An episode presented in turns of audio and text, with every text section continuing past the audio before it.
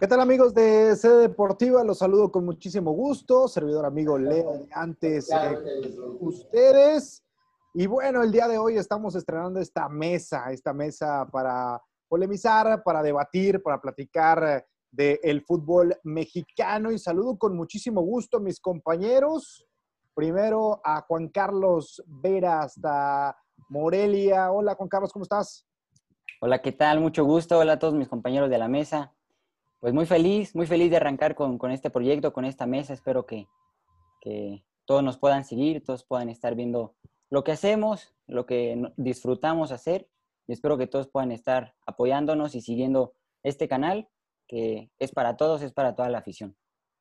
Perfecto, pues bienvenido Juan Carlos. Por otra parte, y ahora sí nos vamos a la Ciudad de México, porque son nuestros eh, restantes panelistas. Y saludo en primera instancia a Cristian Hernández. Cristian, hola, ¿cómo estás? Hola, ¿cómo están compañeros? Eh, feliz, contento de estar aquí con ustedes y ojalá sea una muy buena mesa de debate.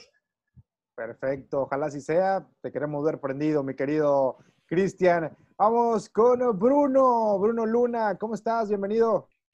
Buenas noches a todos. Gracias por eh, ser uno de los primeros en este, en este panel y feliz de empezar este proyecto. Perfecto, Bruno. Y cerramos con Sebastián Cárdenas. Sebastián, buenas, ¿cómo estás? Hola, ¿qué tal, mi querido Leo? Buenas noches. Un gusto para todos estar aquí con ustedes. Un, un saludo para todos aquí presentes. Contento por estar iniciando esta mesa. Perfecto, pues bueno, ya estaremos a lo largo de este, de este programa señalando nuestras redes sociales personales, pero te queremos invitar a que vayas a Instagram, a Twitter y le des ahí follow a nuestras, a nuestras páginas en CD Deportiva, arroba CD Deportiva, así estamos tanto en Instagram como en Twitter. Y bien, momento de arrancar de lleno, de manera oficial con el programa, porque la verdad que ha dado mucho de qué hablar estas últimas semanas con el balompié mexicano, el regreso de algunos eh, equipos a la parte alta de la tabla, porque la verdad empezaron bastante malito. Nos referimos principalmente a los dos del norte, a Tigres y a Monterrey, que ya no están acostumbrando a arrancar de esa manera y posteriormente meterse en los primeros ocho lugares de la tabla general, sabiendo que en este Guardianes 2020 pues van a calificar 12 del 5 al 12 van a jugar reclasificación, del 1 al 4 avanzan directamente a la liguilla. Y bien, vamos, vámonos en primera instancia con esta pregunta. ¿Quién llega mejor a la recta final del campeonato? Y arranco con mi querido Juan Carlos. ¿Cómo has eh, visto el trayecto de este torneo, pero sobre todo cómo están cerrando? Y ya arranca en unas horas prácticamente la jornada número 15. Juan Carlos.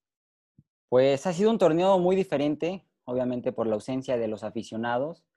Eh, pero ha sido un torneo de altas y bajas para todos los equipos.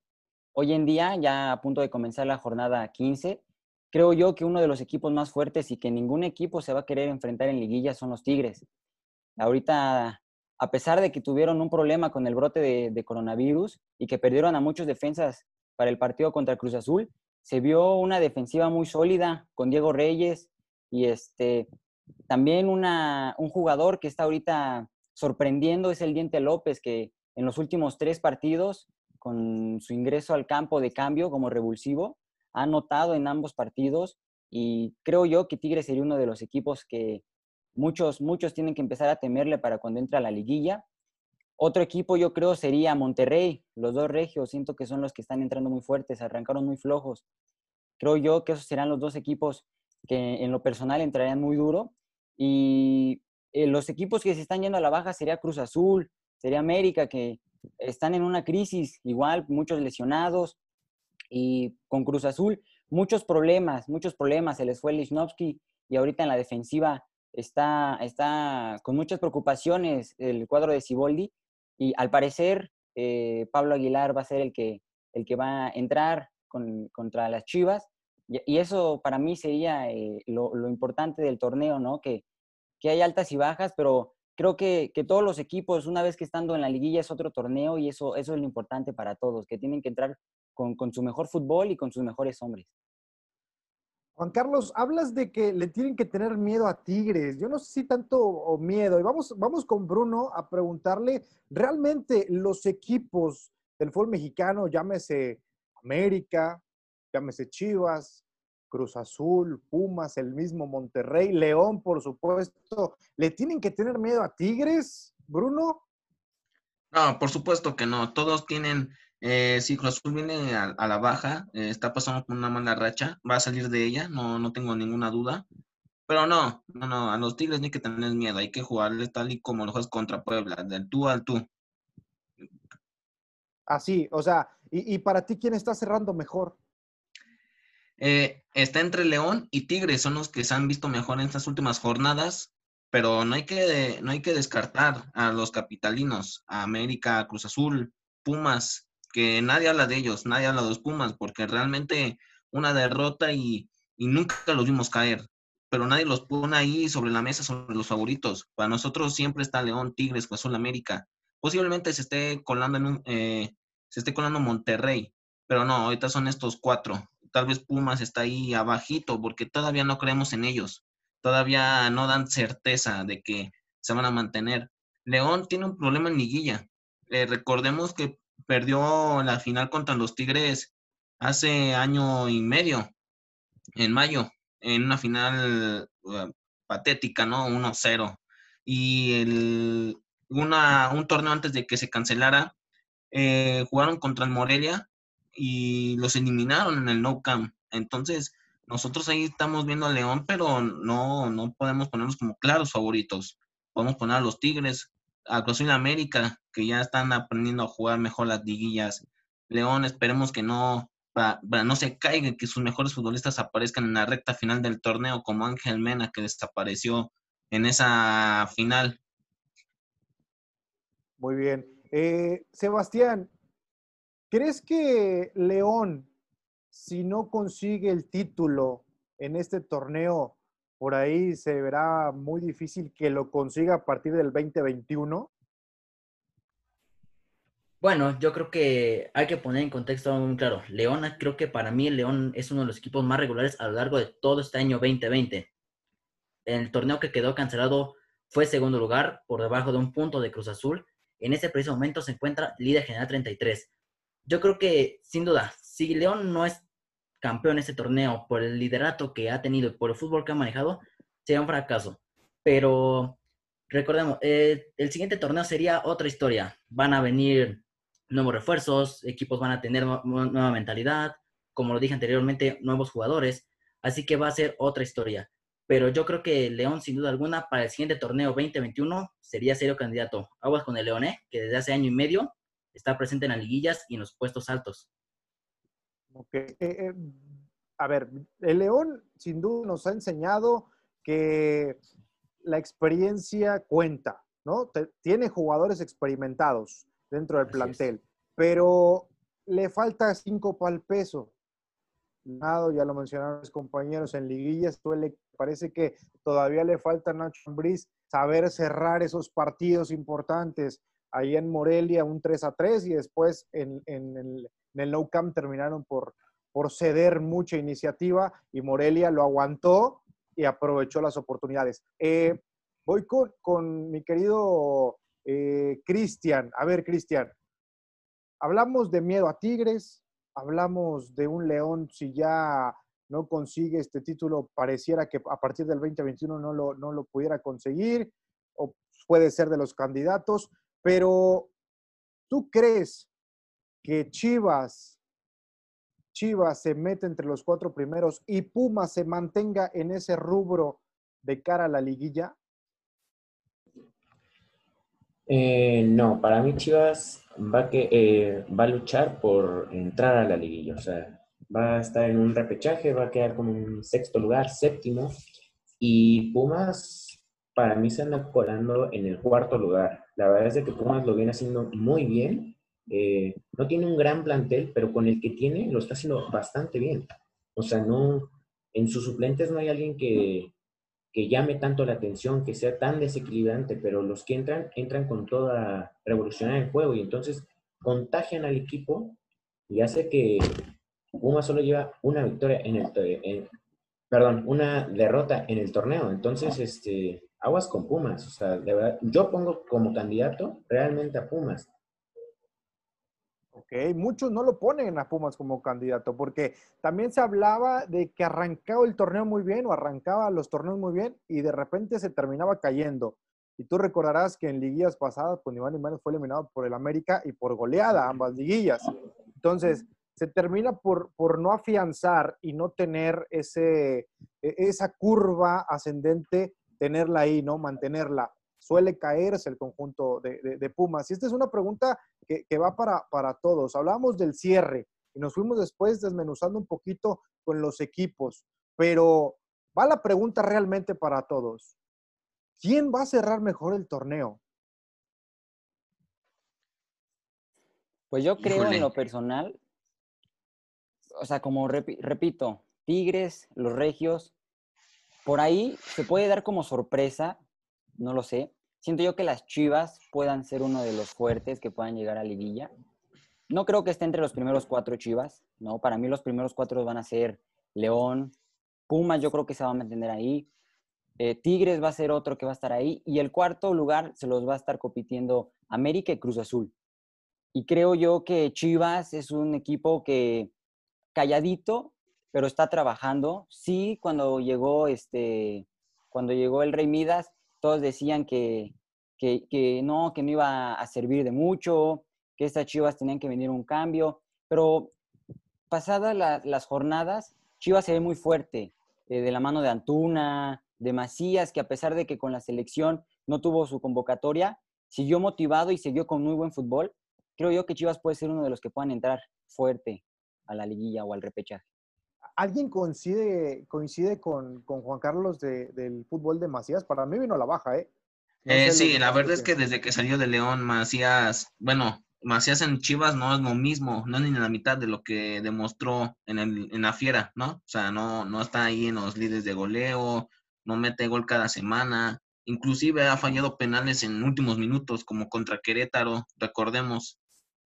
Pero yo te puedo decir que conforme a los rivales que le tocan en la, en la recta final, Cruz Azul, y si gana y gana y gana, se puede ir otra vez, otra vez ahí poniendo como favorito.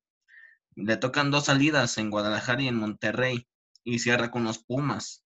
O sea, ahí va a estar ahí peleado el quien llega mejor.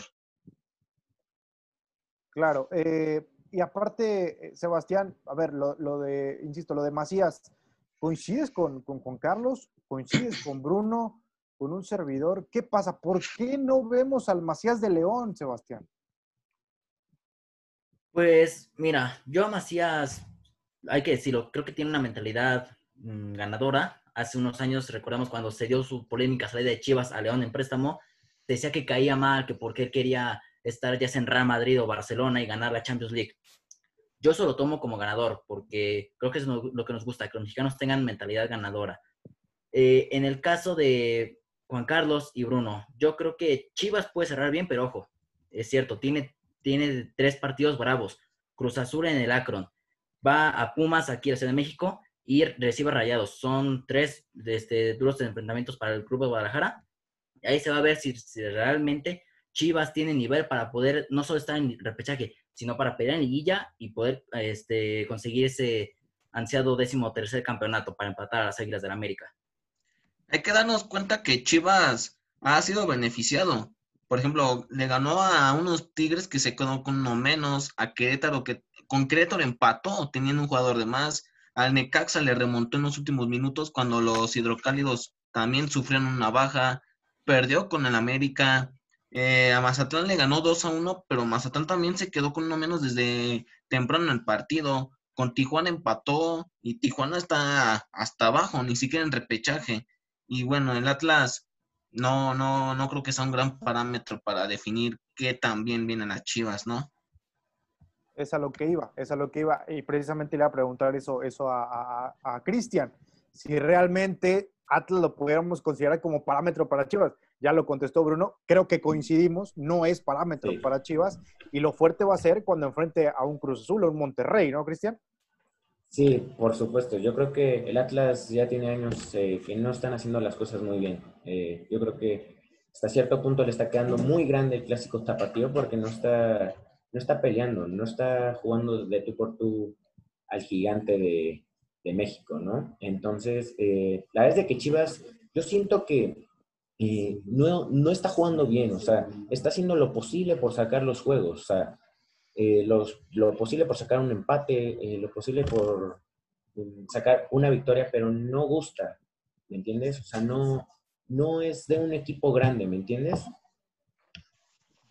Claro, también hago esta pregunta y a ver si se animan si se amarran los pantalones realmente los cuatro y se animarían a decirme quiénes serán los primeros cuatro lugares para llegar a la liguilla de manera directa. Por ahí escuchaba ya Juan Carlos mencionar algunos, pero afianzarlos. Está fácil.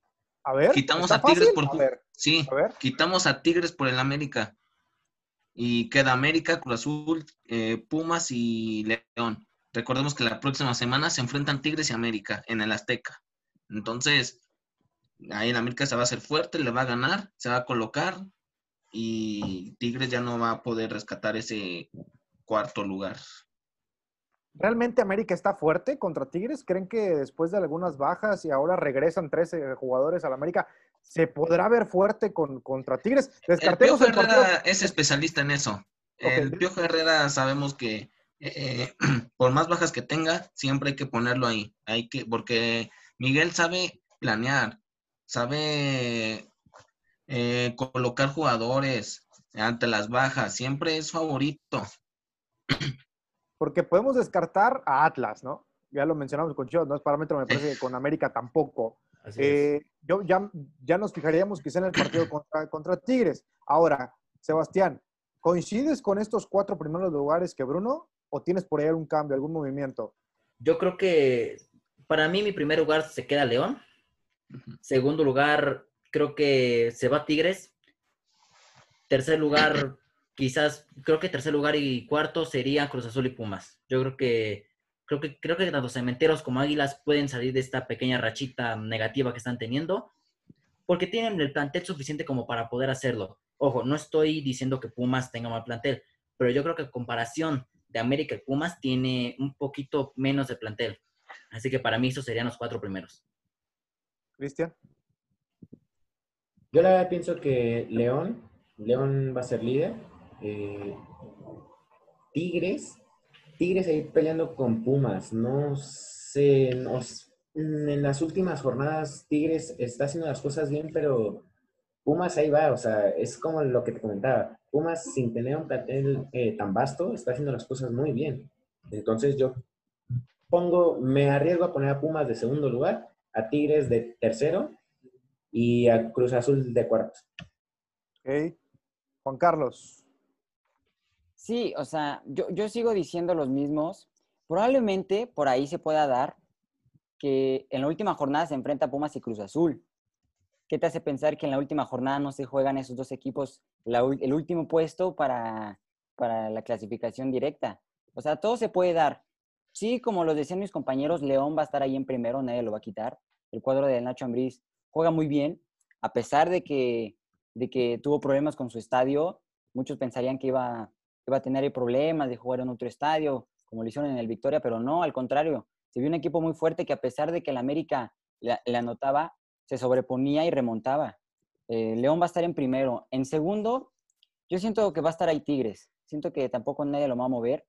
Eh, contra, contra el América siento que Tigres no va a tener mucho problema. El América tiene ahorita muchas bajas, defensivamente se ve muy mal y con la baja de Benedetti eh, seguramente va a estar ahí Roger Martínez, pero siento que, el América todavía no tiene como que una solidez. Sí va a estar eh, seguramente en el repechaje, pero no tiene esa solidez. En tercer lugar yo pondría a los Pumas o al Cruz Azul y, y, ahí se van a estar peleando ese boleto ellos dos en la última jornada. De eso yo no tengo ninguna duda. ¿Por qué no animarse a poner el América, al América en cuarto o a Monterrey? Sabiendo que Monterrey le sigue los talones al América y que América se mantuvo a pesar de la derrota en quinto lugar. ¿no? Afuera. a pesar de que, de que Monterrey viene a la alza, yo creo que ya, o sea, estoy casi seguro que los primeros cuatro lugares se lo van a estar peleando del uno al quinto. Yo creo que ya del sexto para abajo van a tratar de mantenerse ahí para recibir el juego de recibir el juego de local en la reclasificación. el América la verdad es de que no está haciendo las cosas bien. Eh, ¿Por qué? ¿Por algo qué, está-? ¿Por qué? algo está pasando adentro que en, en cuestión vestidor yo no lo siento tan bien. Eh, realmente pienso que el América va a perder eh, este fin y va a empezar ¿Contra a el. Atlas? Es que ya no sabes, o sea, el, empezó excelentemente eh, eh, este lunes contra León. O sea, yo estaba viendo el juego y dije, se la va a llevar tranquila, va a meter. El Atlas te puede sorprender. Ok, eh, entiendo que contra Chivas, pues, no se le dan las cosas. Pero... Si es que si no puedes con Chivas, no puedes con el América automáticamente. Recuerden que a la América siempre se le juega un 120%. Entonces, contra la América todos los equipos se motivan. Por eso realmente pienso que el América la va a sufrir el sábado, igual y puede perder. O igual y puede perder y puede seguir bajando posiciones y aguas ahí, ¿eh? Se crecen con América y más diezmado, ¿no? Sí, sí, sí. El América sale hasta cierto punto a veces confiado. Así yo lo, yo lo percibo. O sea, eh, la forma del piojo es eh, de enfrentar algunos juegos a veces es muy tímida.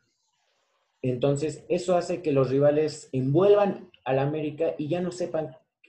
El América se bloquea, como lo vimos con León. Empezó excelente.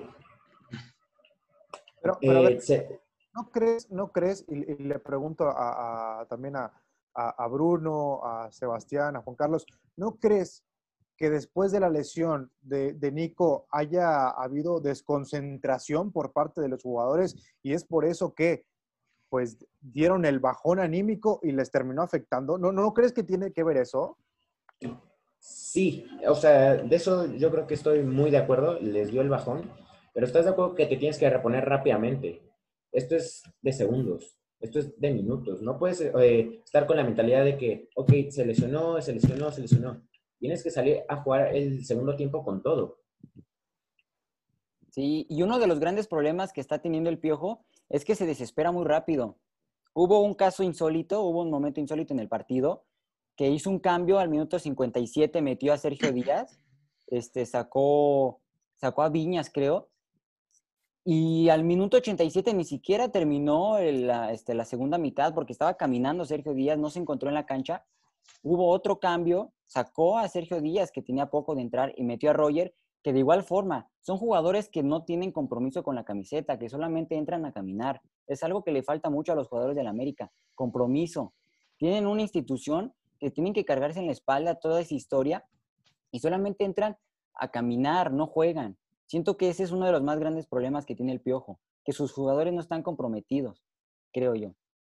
E- e- Es lo que, lo que, lo que piensas. A ver, yo, yo creo de, que hablar de que los jugadores entran a caminar y que no se sienten comprometidos y ahí hay que poner énfasis, ¿no? Lo de Sergio Díaz es un chico que llegó realmente apenas hace unos meses y que no se ha adaptado a- a- al conjunto de Coapa. Es que muchos Eso- piensan que es una gran estrella por venir del Real Madrid B. Y no es así. Es un jugador más. Viñas es mucho mejor que él. No, o sea, no podemos estar. Pero son diferentes ahí. posiciones, ¿no? Sergio Díaz es delantero, ¿no? No, no- no es 9-9 de área, Sergio Díaz. Bueno, la verdad Díaz es juega Un que. poquito más atrás, es más volante, a lo mejor lo puedes meter como extremo. Sí, yo creo que Miguel Herrera lo metió en- ante León de volante, por izquierda. Es lo que yo vi. Pero claro. realmente eh, Sergio Díaz estaba para el América, o sea, lo trajeron como una bomba, lo trajeron como una estrella. Con, viene del Real Madrid, estuvo con Fede Valverde, si no mal recuerdo, estuvo eh, y ahorita Fede Valverde, ¿dónde está? Y Sergio Díaz, ¿en dónde está? O sea, hay que poner esa balanza de que mm, a nosotros nos dijeron, es un bombazo, no sé qué, eh, viene con todo este chavo. Es la joya paraguaya, ¿no? Decían todos. Exacto. Exacto. Eh, no hemos visto nada de él. Yo creo que hay jugadores del América que no merecen vestir la camiseta de un club tan grande como lo es el América. ¿Como quiénes? ¿Como quiénes? Mira, yo te podría decir Sergio Díaz, o sea, no ha hablado, no has hablado mucho. de lo que decía Bruno, venía del Real Madrid Castilla, como muchos medios le inflaron como que puede ser la gran estrella y no ha pasado nada. Otro Roger Martínez, desde hace un año está buscando su salida a un club europeo y no es cualquier club europeo, o sea, quiere un club europeo que prácticamente te pelee Champions. Y la verdad es que no. Pero no hay ofertas. Se- exacto, y se tuvo que conformar con quedarse aquí. O sea, El mismo Dos Santos. Exacto, el mismo Giovanni Dos Santos. Sí, viene cobrando 5 millones de, do- de pesos al mes y no ha pasado nada con él. Pero desde hace mucho tiempo, Giovanni Dos Santos. Sí, y, y Solo aparece dirán, contra Chivas. sí, y- y dirán que le afectó a Giovanni la lesión que, que le provocó Briseño en aquel clásico.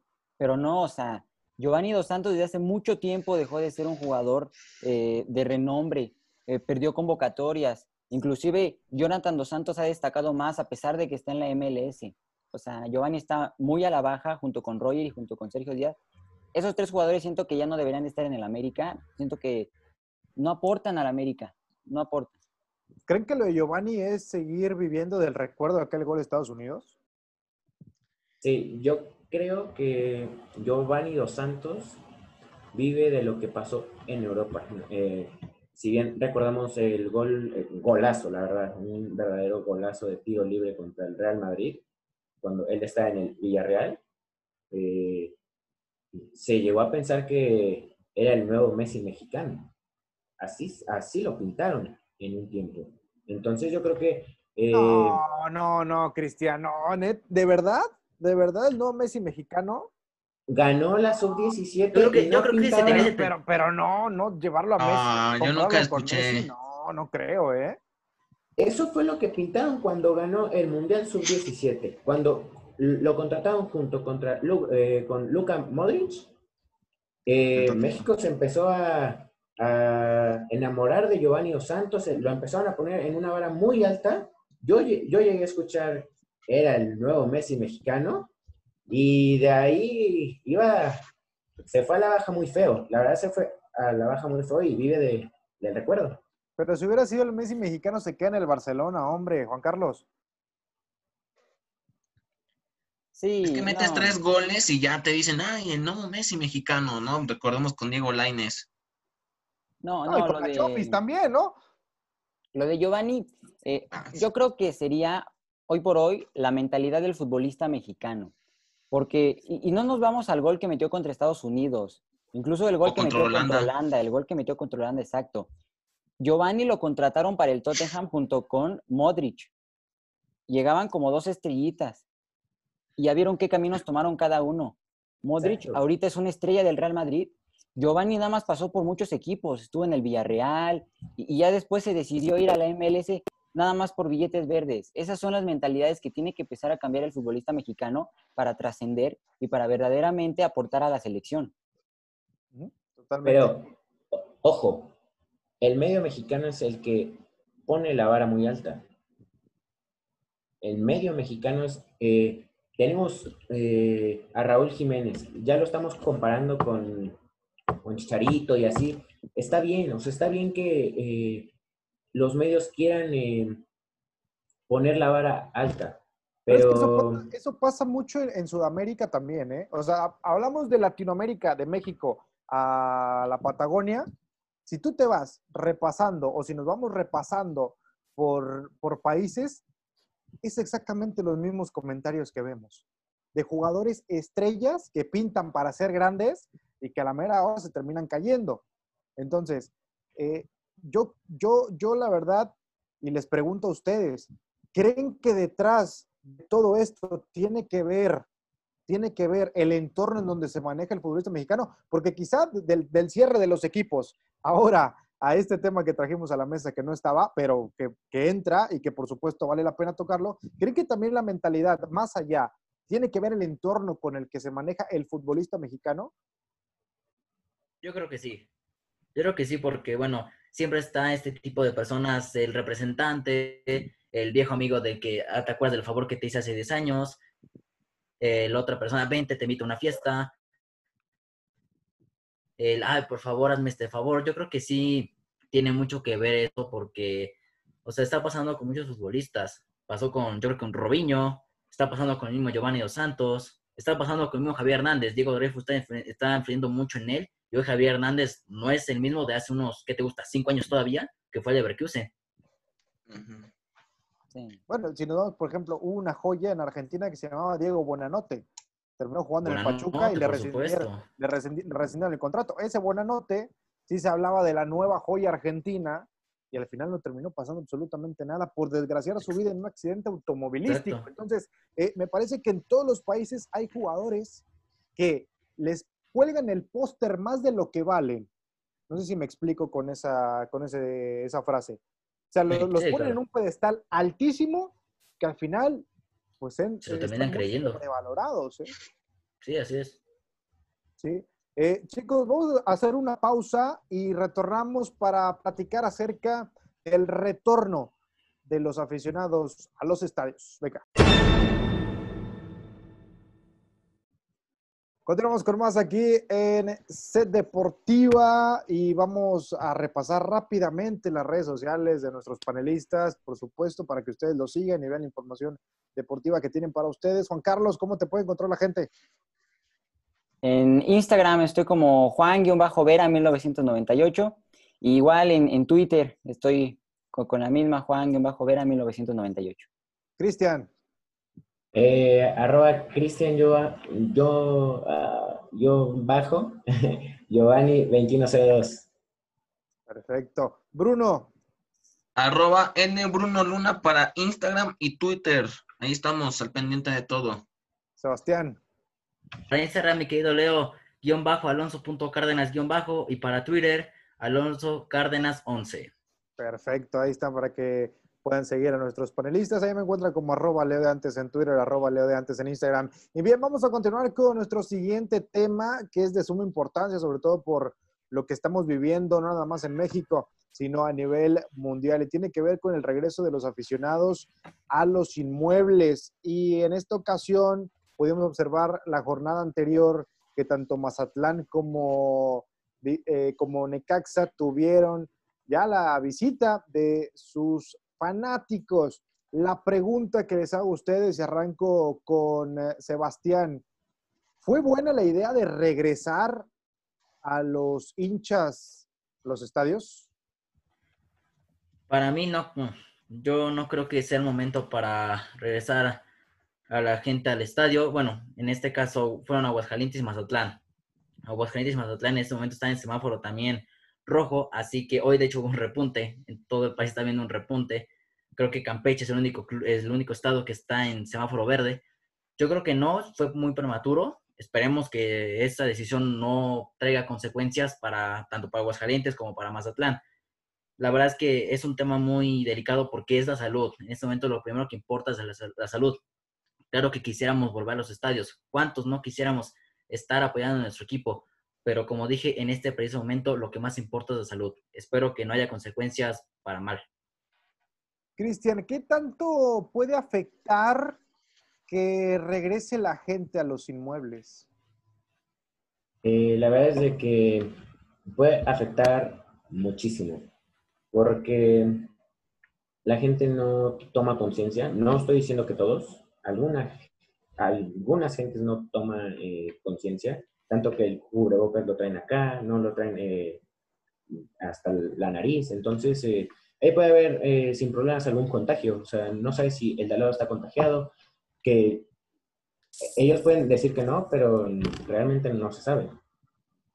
Claro, de manera sintomática, como es la mayoría de los casos, ¿no? Porque es así, eh, les pegan a los que lamentablemente en la interna están un poquito más delicados, ¿no? O que tienen enfermedades crónicas, pero, pero en sí nosotros la pudimos haber tenido y ni en cuenta, ¿eh? Es una cosa eh, que, llama poderosamente eh, la atención. Y, y, y, si es así, eh, Bruno, ¿crees que sea necesario que estadios como el de Rayados, como el de Tigres, como el de Puebla, etcétera, etcétera, sean abiertos? ¿Crees que es necesario mucho para el fútbol mexicano? Justo eso iba a comentar. Yo creo que no fue aquí la Secretaría de Salud quien mandó o ordenó decirle, no, abrimos ahora el de Mazatlán, el Aguascalientes, no por los, la cantidad de casos, sino esto lo decidió la, la federación. Estoy casi seguro que fue así Porque si se dan cuenta, abrieron el de Mazatlán, abrieron el de Aguascalientes, justo también dieron permiso al de Puebla. Puebla ya hace unos momentos se echó para atrás y fue una buena decisión. Creo que fue ellos lo que hicieron para utilizarlo como algún tipo de prueba. Sabemos que se viene la liguilla y no quisieron abrir algún estadio donde, o sea, el de Tigres, el de Monterrey, el Azteca, CU, por la razón de que ellos van a estar en liguilla y quieren probar con, con antes, con los, o sea, con los dichos equipos mencionados antes, esa prueba de qué también funciona. Yo creo que al final se va a abrir, estoy que seguro que se va a abrir a un pequeño porcentaje eh, en la liguilla, estoy casi seguro, pues porque es un negocio, es un negocio. Y así es, primero vamos a abrir de Mazatlán, vamos a abrir de Aguascalientes, y ya para la liguilla abrimos los estadios fuertes, que saben que van a pesar. Y la localidad pesa, aunque vayan 30 mil personas, por así decirlo. Juan Carlos, ¿crees que la localidad pese con 3 mil aficionados, 4 mil aficionados? Sabiendo que en la Ciudad de México tengo entendido, tengo entendido, los que viven ahí en la capital me podrán este, corroborar si estoy equivocado, los, eh, bueno, las autoridades no dieron permiso para que se abriera ni el Azteca, ni ni, ni, ni, bueno, ni la ciudad de los deportes. ¿Crees tú que con 3.000 aficionados pese alguna, alguna localía que la verdad pongan a temblar a los rivales, Juan Carlos? No, no, yo creo que no pesa. Yo creo que no pesa, pero sí motiva un poco. Eso sí, creo que a los jugadores les hacía falta escuchar a su afición gritar el gol pero en lo personal, eh, creo que ahorita la sociedad eh, no está preparada para que se abran los estadios. No estamos preparados todavía. Eh, somos una sociedad muy necia. si bien con Mazatlán solamente iba a ser un porcentaje, hubo más de lo que se esperaba y al final del partido iba a ser una salida este, ordenada y afuera terminó viendo tarola, banda. Igual pasó en el béisbol, que ya arrancó el béisbol de, la Liga Mexicana, con los tomateros de Culiacán. Hubo muchos problemas en el estadio, se quitaron los cubrebocas, empezaron a pelear. No, la sociedad no está preparada todavía para la apertura de, los estadios. Eh, hizo muy bien Puebla en, echarse para atrás. Tampoco, eh, a pesar de que es un estadio muy grande y, con todo respeto, Puebla en, con pandemia llena su estadio, creo que todavía no estamos para, para que la afición llegue a los estadios. Todavía no estamos.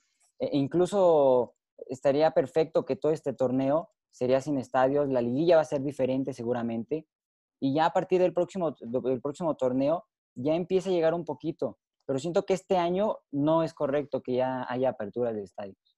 Justo eso es lo que le iba a preguntar a Cristian. Me parece, me parece, así lo digo, me, lo, me, lo, me lo quedo yo, porque este año 2020 no tuvo que haberse abierto al, o bueno, el cierre, no se tuvo que haber abierto al público. Empezando por, por, iglesias, porque ya se empiezan a abrir, eh, templos, como en otras ciudades les llaman, estadios, ni se diga, porque si nos vamos a estadísticas, hay que recordar que si hay una, una reunión en donde abarquemos más de mil personas, estamos condenados a el 80% contagiarse en mil personas. No quiero pensar cuando sea un evento de 5 mil, 6 mil, 7 mil personas. Ahora, retomo la pregunta.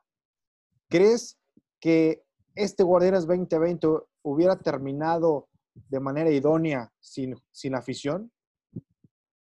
Sí, yo creo que, eh, bueno, recordemos que es un negocio. El fútbol es un negocio eh, tanto para la gente que vende en los estadios como para los mismos clubes, eh, a los clubes les surge que la afición regrese. Cosa que es totalmente reprochable porque estamos en una situación muy grave en México. Está, en este momento vamos hacia arriba otra vez en la curva. lo podemos ver simplemente en Alemania. La afición regresó y los contagios subieron. Aquí yo creo que va a ser lo mismo y hasta peor. Entonces, digamos que con este ejemplo que nos acabas de dar de Alemania, más allá de las culturas, porque sabemos que la pandemia no cayó en un país, digamos, tan sano, lleno de diabéticos, hipertensos, gente con problemas del corazón, ¿no? Yo creo que desde ahí partimos y arrancamos mal, ¿no?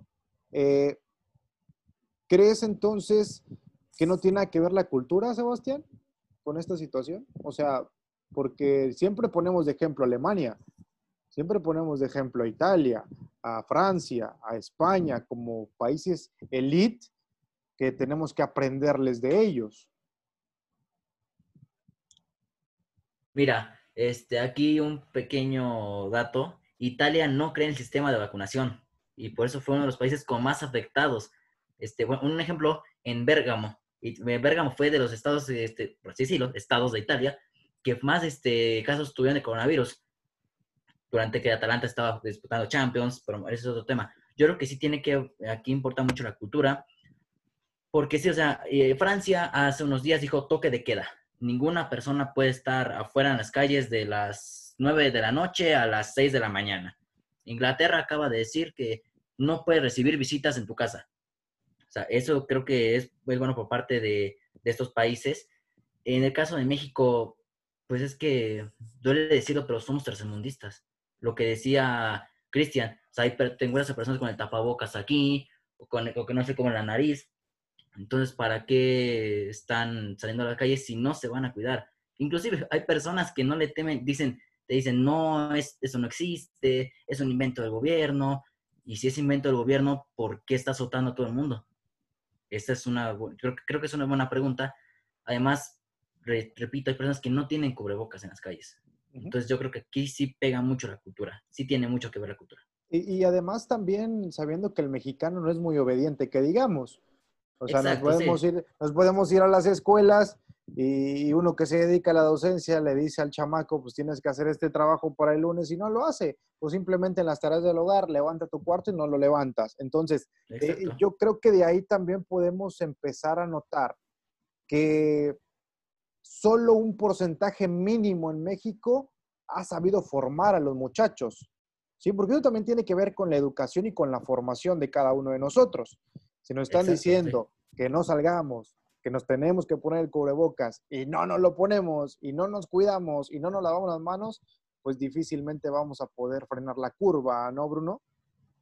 Por supuesto, ¿no? O sea, si no seguimos las indicaciones del sector de la salud, mm, va a ser muy complicado que que vaya a bajar, vaya a bajar esa, esa, esa punta de casos en, en, el país. Yo creo que vamos a tardar en salir de aquí mientras la gente no se ponga pilas y, y sobre todo eh, si, la, si la federación junto con la secretaría deciden reabrir los estadios, porque esa, posiblemente con la reapertura se van a venir y van a aumentar un poco más los casos no estamos listos. Si en la Champions League no abrieron su estadio ni para la final, ¿por qué nosotros tenemos que hacerlo aquí para la liguilla?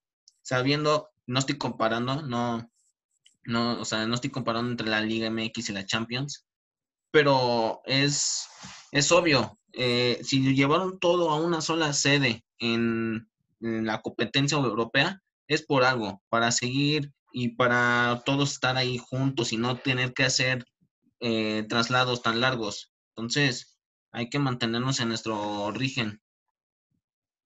Entonces, no necesitamos al aficionado ahorita, ¿verdad, Juan Carlos? ¿O sí?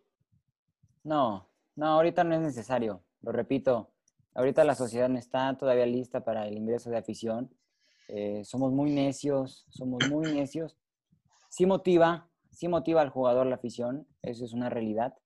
Pero no, no, hoy, hoy sí no es necesaria la afición todavía. Todavía no. Perfecto. Cristian, cerramos contigo. ¿Qué conclusión le das a este tema del regreso de la afición a los estadios? La verdad es de que mm, es un poco apresurado eh, poner a la afición en los estadios, por lo que ya todos comentamos, eh, somos necios. Así no hay otra palabra, somos necios. Lo que muchos decimos, eh, las reglas están para romperse y hoy en día no están para romperse. Hoy las tenemos que acatar. Entonces, eh, Eh, la verdad es que ahorita la afición no, no hace falta en los estadios. Yo creo que para el bien de los jugadores, para el bien de todos, no debe de haber ninguna aficionada en el estadio. Perfecto. Nos están indicando que nos quedan pocos minutos y por supuesto quisiera ya nada más eh, cerrar esta, esta mesa, primera mesa de Set Deportiva, la cual me da muchísimo gusto el haber sido su conductor y pues compartirla con, con todos ustedes. ¿Quién va a ser campeón, muchachos? ¿Quién va a ser campeón? ¿Quién se anima a tirar el campeón de este torneo? Cruz Azul. Uy. Buena pregunta, buena pregunta. Híjole. Ahorita, ahorita no se podría decir un campeón, pero sí una hipotética final. No, no, no, no, no, aviéntate, aviéntate, Juan Carlos. Tienes que aventarte. Sin miedo al éxito, dice Cristian por ahí. Claro. Bueno, el campeón va a ser León, siento yo. Es el que Yo también digo jugando. que León. León. Sebastián, Me animo con León. Órale. Híjole, 3 a 1, 3 a 1, perfecto. Rápidamente, muchachos, sus redes sociales para que lo sigan, que lo sigan, eh, Bruno. Eh, arroba L Bruno Luna en Twitter y en Instagram también. Sebastián, En Instagram, guion bajo, alonso.cárdenas guion bajo, y en Twitter, alonso cárdenas 11. Cristian, Cristian bajo Giovanni 2102 en Insta. Juan Carlos. Arroba Juan-Vera 1998 en ambas redes sociales. Perfecto. Eh, me encuentran como arroba Leo de antes en Twitter, de la misma forma en Instagram y siempre estamos platicando de la actividad deportiva. Muchachos, un, un placer de verdad haber compartido mesa con ustedes. Les mando un gran abrazo a la Ciudad de México, a Morelia y cuídense mucho. Gracias, Muchas igualmente. gracias y nos vemos en una próxima edición. Aquí los esperamos, la siguiente Gracias. ocasión. Perfecto. Será entonces, muchachos, cuando nos volvamos a ver y a escuchar.